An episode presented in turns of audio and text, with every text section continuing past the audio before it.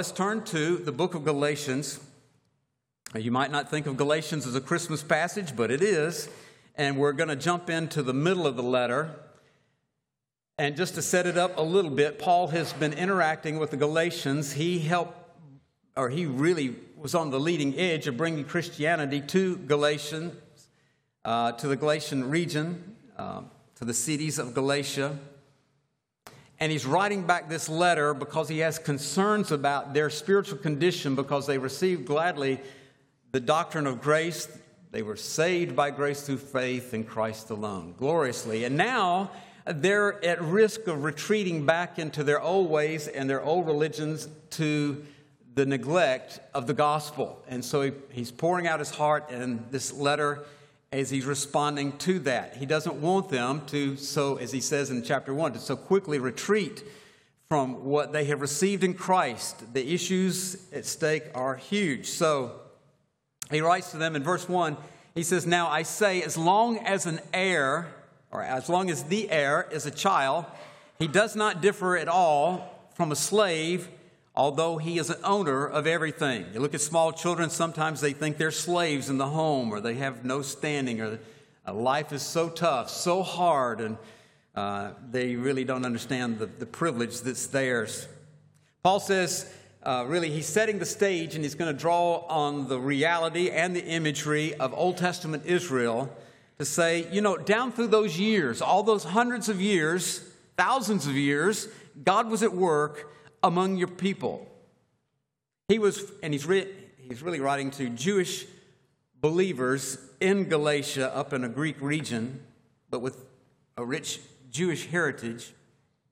It says, God was at work among your people, bringing you to the point where He wanted you to be. And along the trail, you were like a child growing up in the home who is just as much a member of the family as the parents and the grandparents or whoever might be a part of that family, but they are limited in, in their privileges and their experiences just by their age.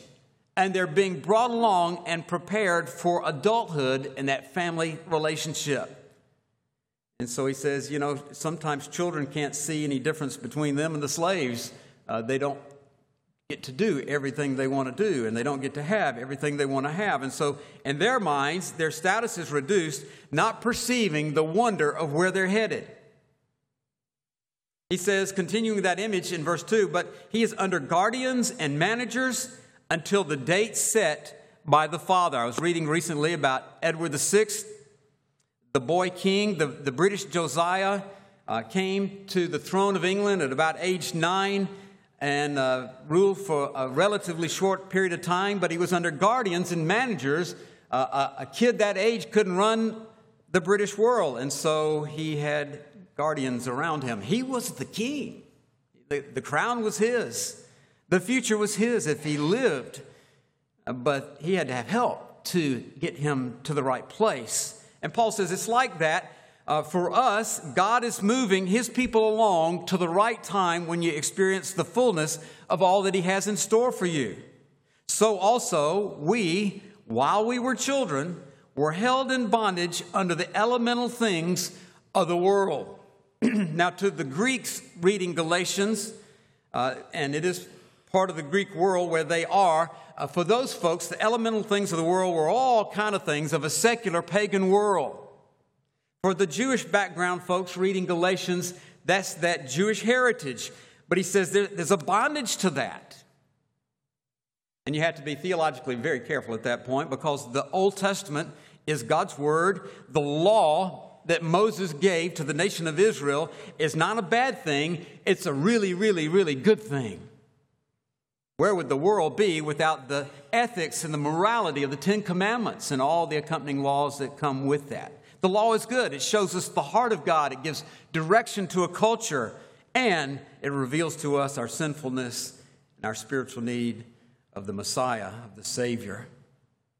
But while children, there's a, a bondage to the elemental things, the, the, basic things. There's something more glorious that's out there uh, that needs to be reached, that needs to be obtained. And Paul is trying to aim the Galatians toward that, uh, trying to get them to grasp the reality that uh, there is no substitute for Christ and what he has done and there need be no retreat from that glorious salvation back to anything short of that.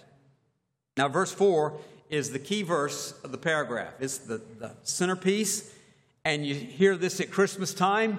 Uh, you hear it in some music, you hear it, uh, you see it on posters, uh, and you read about it in Sunday school lessons. You've probably crossed paths with Galatians 4 4 before. Paul says, But when the fullness of time came, God sent forth his son, born of a woman, born under the law. In the fullness of time, when the time had fully come, uh, it's the date set that was referred to back in verse 2. Paul said, you know, that child growing up in the home has limitations until he attains adulthood at a set date, an understood point when he would be mature. There's a time. And God speaks here of the providence of God. Providence is that point of theology that describes God's interaction, current and ongoing, continuing interaction with our world and our lives. Uh, the deist said he started everything, wound it up, turned it loose, and went away and left it to itself. Our biblical theology says, oh, no, no, we trust in the providence of God, that He is immediately present uh, with us day by day, moment by moment, involved in the details of our lives, knowing everything, involved in everything. God is there in our lives. That's providence. Verse 4 is all about the providence of God and the perfect timing. When the time had fully come, the date set had fully come, God sent forth the Son. Having become of a woman, in other words, taking on humanity, and having become under the law. He has been born into the world where all those principles of the law are there uh, that uh, serve to bring uh, a measure of condemnation on the human race because it shows, as Paul says to the Romans, all have sinned and come short of the glory of God. The law of God, the standard of God. Everybody's in trouble. Everybody. Everybody needs a Savior.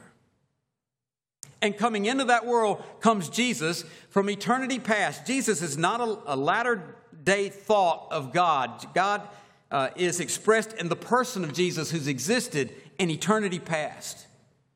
But here in Galatians 4 4, he takes on humanity born of a woman in a simple setting, born into the system.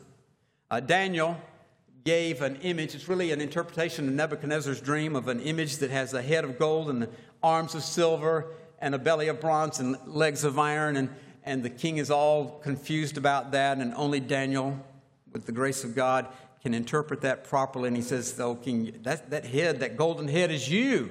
It speaks of the Babylonian Empire. Really, about 700 years before Jesus, the Assyrians came and wrecked everything. They almost kind of like that little candle thing we have here on Sunday mornings. It got down to a flame, a little small flame in Jerusalem, and everything else was devastated by the Assyrians.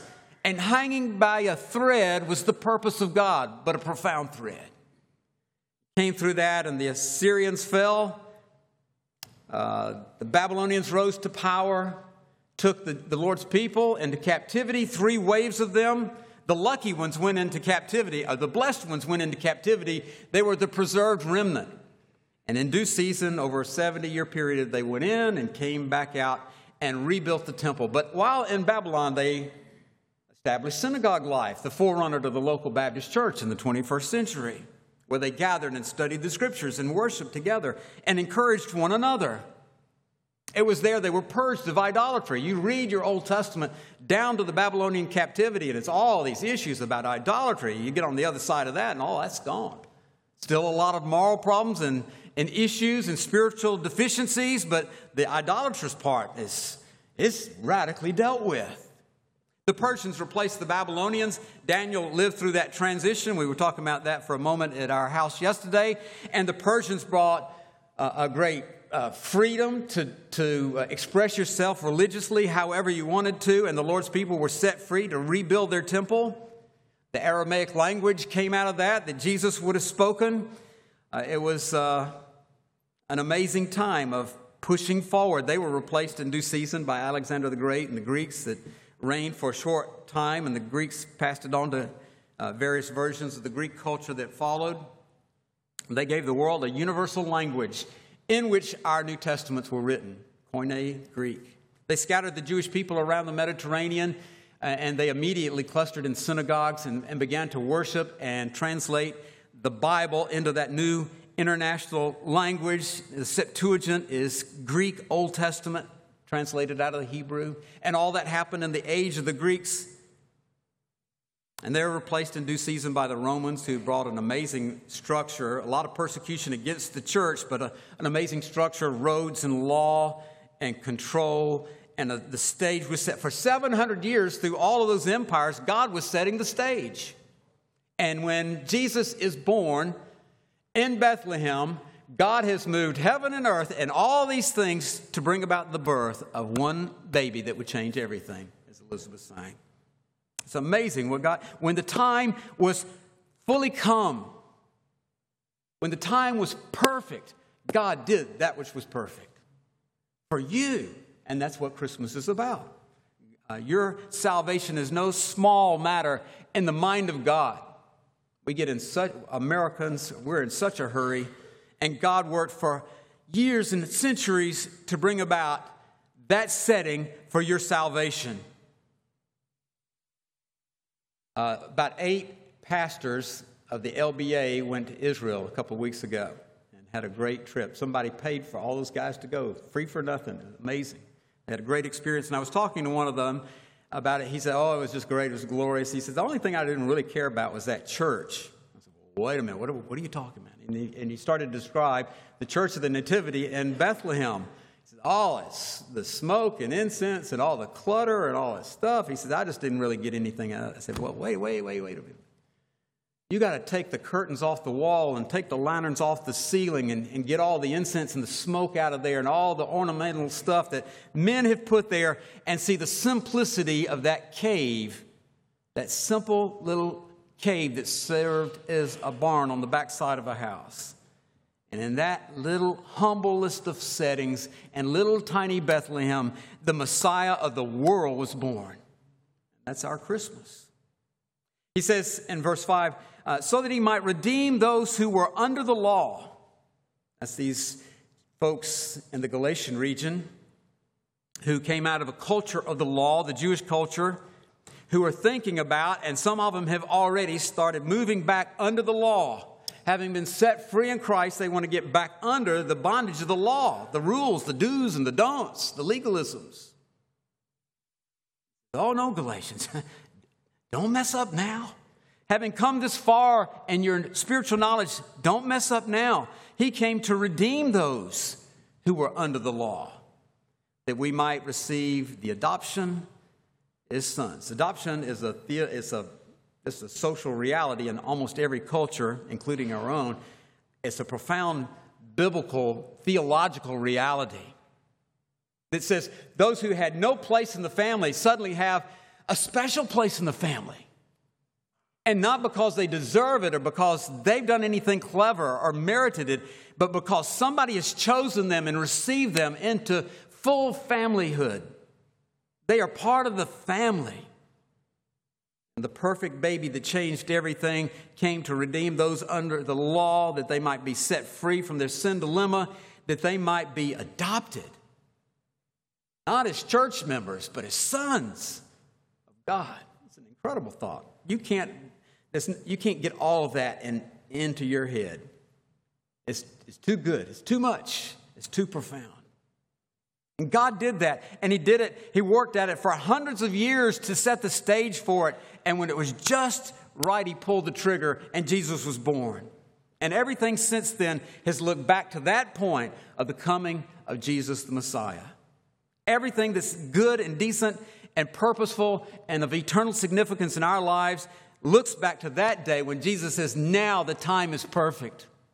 Now Messiah will come, and He will teach perfectly he will suffer and die and rise again, and he will redeem perfectly, conclusively, profoundly.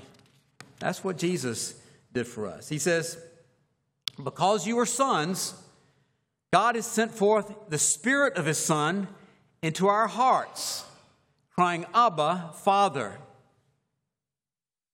That's, a, that's an overwhelming thought, also. Abba is the easiest thing to say for children in any culture, whether they're little Asian guys or uh, Anglos or Africans. Uh, Abba, uh, just the two easiest syllables that you can pronounce, and they, they make a good name for father or daddy. And he says, because the Messiah has come in perfect timing and redeemed and set the stage for the going forth of the gospel, it is now possible for God's Holy Spirit to indwell you and through you to cry out to God legitimately, to cry out, Abba, Father. We are taught by the Bible that God is absolutely holy. He's out there. We can't reach Him in our own strength or our own morality. He's too much better than us. But through the wonder of theological adoption, you can call God Abba Father. I raised uh, three boys at our house. Uh, I was usually called Dad, I think, most of the time by them. I called my dad Daddy growing up. I don't know what you use in your family. Now I've got several different grandfathers. Uh, there's a grandpa that comes from Wendy's family, and I'm not, that's not my, uh, anyhow, but that gets used some. And uh, my grandfathers were Papa Doc, he was a doctor, Papa Doc and Papa Joe. And so Papa's another grandfather. And so, you know, all these names are kind of floating around. But uh, when you hear those names, my kids called my dad Pop.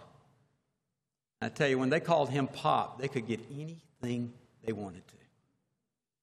If they went in demanding something or with an attitude, they got absolutely nothing other than, well, it just didn't go well. But use that name, Pop. Pop, could we go to the varsity? Get in the car. I mean, it was just a done deal. It was the key, it was the ticket, uh, the heart connection. The reality that these young people have something profound to do with this older person. And Paul says to the Galatians, it's like that in Christ. In Christ, you can call out to God using a, not just uh, uh, calling him uh, a great God of heaven, but Abba, Father. And you can pour out your heart, your needs, your, your concerns, your spiritual burdens, your goals, your life, and you set it before Him in a very, very deeply personal way. Not because you deserve that, but because you've been adopted, because Jesus came at the right time and did everything perfectly.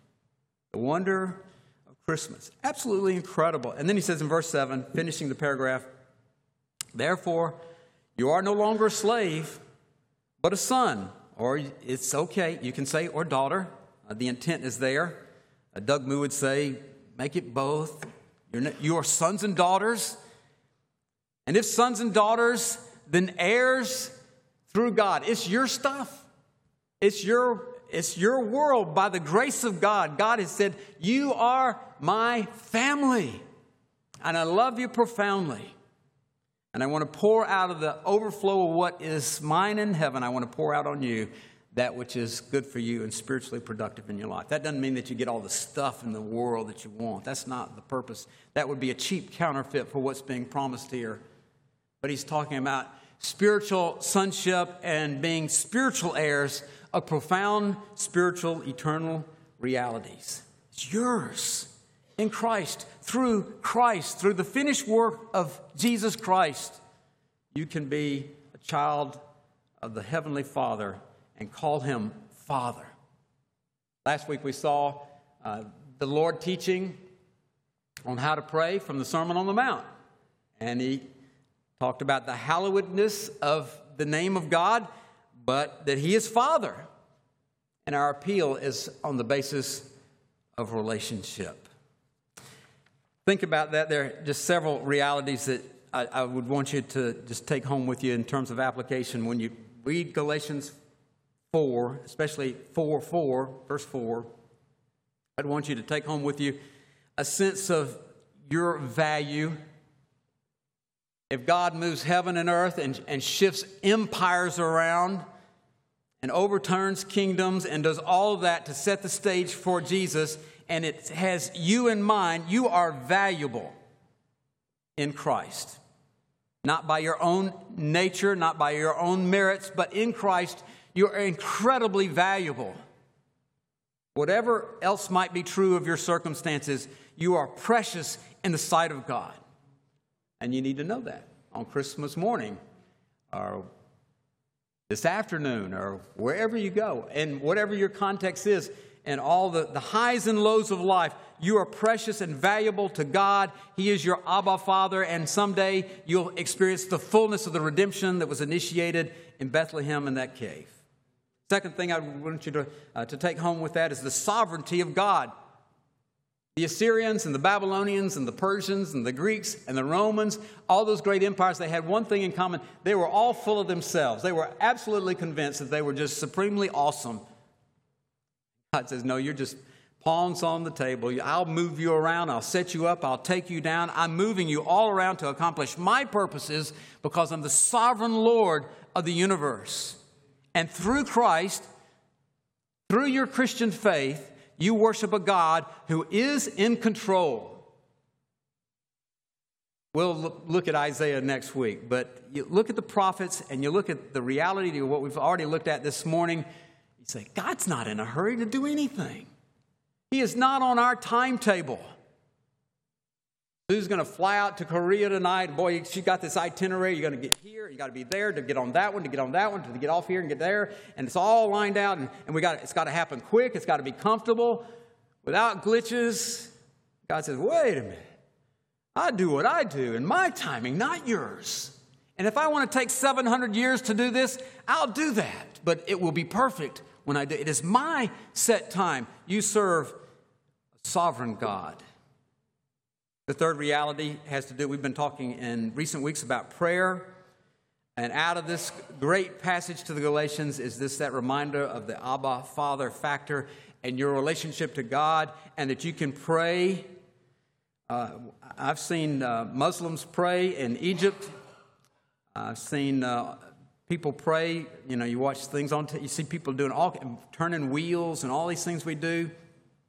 And Paul says, no, no, no. We don't do all that stuff.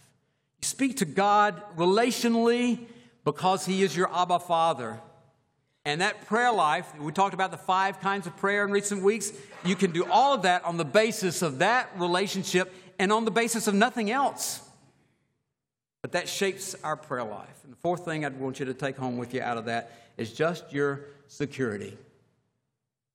Uh, this notion that you can weave in and out of Christendom and be saved one day and lost the next day and back in the next day and and hopefully, the day that you die, you'll be on, in, the, in the black instead of in the red, uh, is craziness. And the picture that Paul gives us here is a profound, God given sense of security. You're His. And nothing is going to snatch you out of His hand. The Presbyterian friends call it perseverance of the saints. In the Baptist world, we talk about eternal security. Once saved, always saved. It's just the security you have in Christ.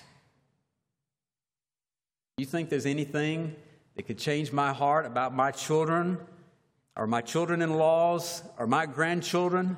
Uh, there's nothing that the, the world has to offer that can undo that spiritual heart connection. And so it is with God. And, and Galatians is saying, You are His, profoundly adopted. You didn't choose Him, He chose you and, and came into your world and adopted you out of the ranks of those who were perishing in their sin. says, I want you to come home with me, and I want you to call me Abba. I want you to call me Father. Salvation is incredible. And all the Christmas stuff, you can have all the stuff at all the malls and all the decorations. I mean, they're great and they're fun, and, and it, it always looks great in here. But you can have all that. If you don't have Jesus, and the Abba Father factor, you can have all the rest. It's worthless without Christ. Bow with me if you will. Father, we're grateful this morning for Jesus the Savior who came at just the right time to be our Savior and our Redeemer. We're grateful for the unmerited favor and grace that we have through our Savior Jesus. Lord, I pray for any that might be here this morning that are struggling with that and who've celebrated Christmas and wrapped packages, but not quite sure about their heart's connection to you. I pray that you'll give them believing faith and encouragement this day that they might be walking this Christmas season in oneness with you through Jesus. I pray for a room full of Christians uh, that we might be encouraged in our faith. And a struggling, bewildering world that has lots of problems, we're grateful that the, the profoundest of problems, the greatest of problems, have been conclusively dealt with through the ministry of our Savior. Lord, we are grateful for Paul's reminder that you are our Abba. We can pray to you and trust you and trust your timing, trust your provision, your providence. We look to you in complete faith and ask your hand of blessing on our Christmas season. And we pray in Jesus' name. Amen.